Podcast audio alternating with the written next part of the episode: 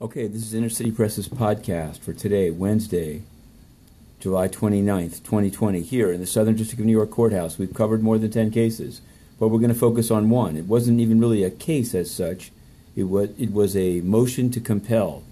Uh, Milo Yiannopoulos uh, had been served a subpoena all the way back in December. He'd met with uh, the plaintiffs. These are plaintiffs in a case against uh, Unite the Right. Um, he'd met with them in the Empire State Building in December and discussed it. He'd said that he had uh, a trove of information that he called the vault. He filmed a video waving a hard drive around saying it was the vault of dirt on Richard Spencer. They're quite interested in that.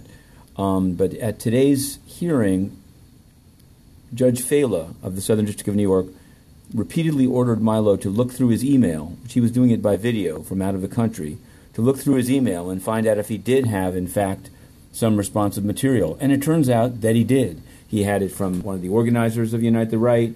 He had uh, what he declined to provide was the source of the Richard Spencer video, and he said that he's a journalist and that he cited the journalistic privilege. Now the the movements lawyers, as they were called, said that they're going to oppose that. They're going to be putting in a filing in Inner City Press. We're going to be following that. So there'll be some exchange of legal argumentation. Milo said he'll follow their format.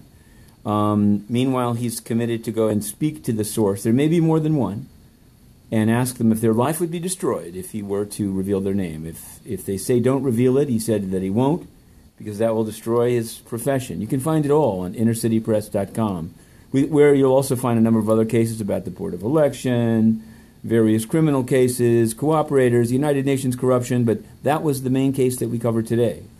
InnerCityPress.com. Matthew Russell Lee, the two minute drill.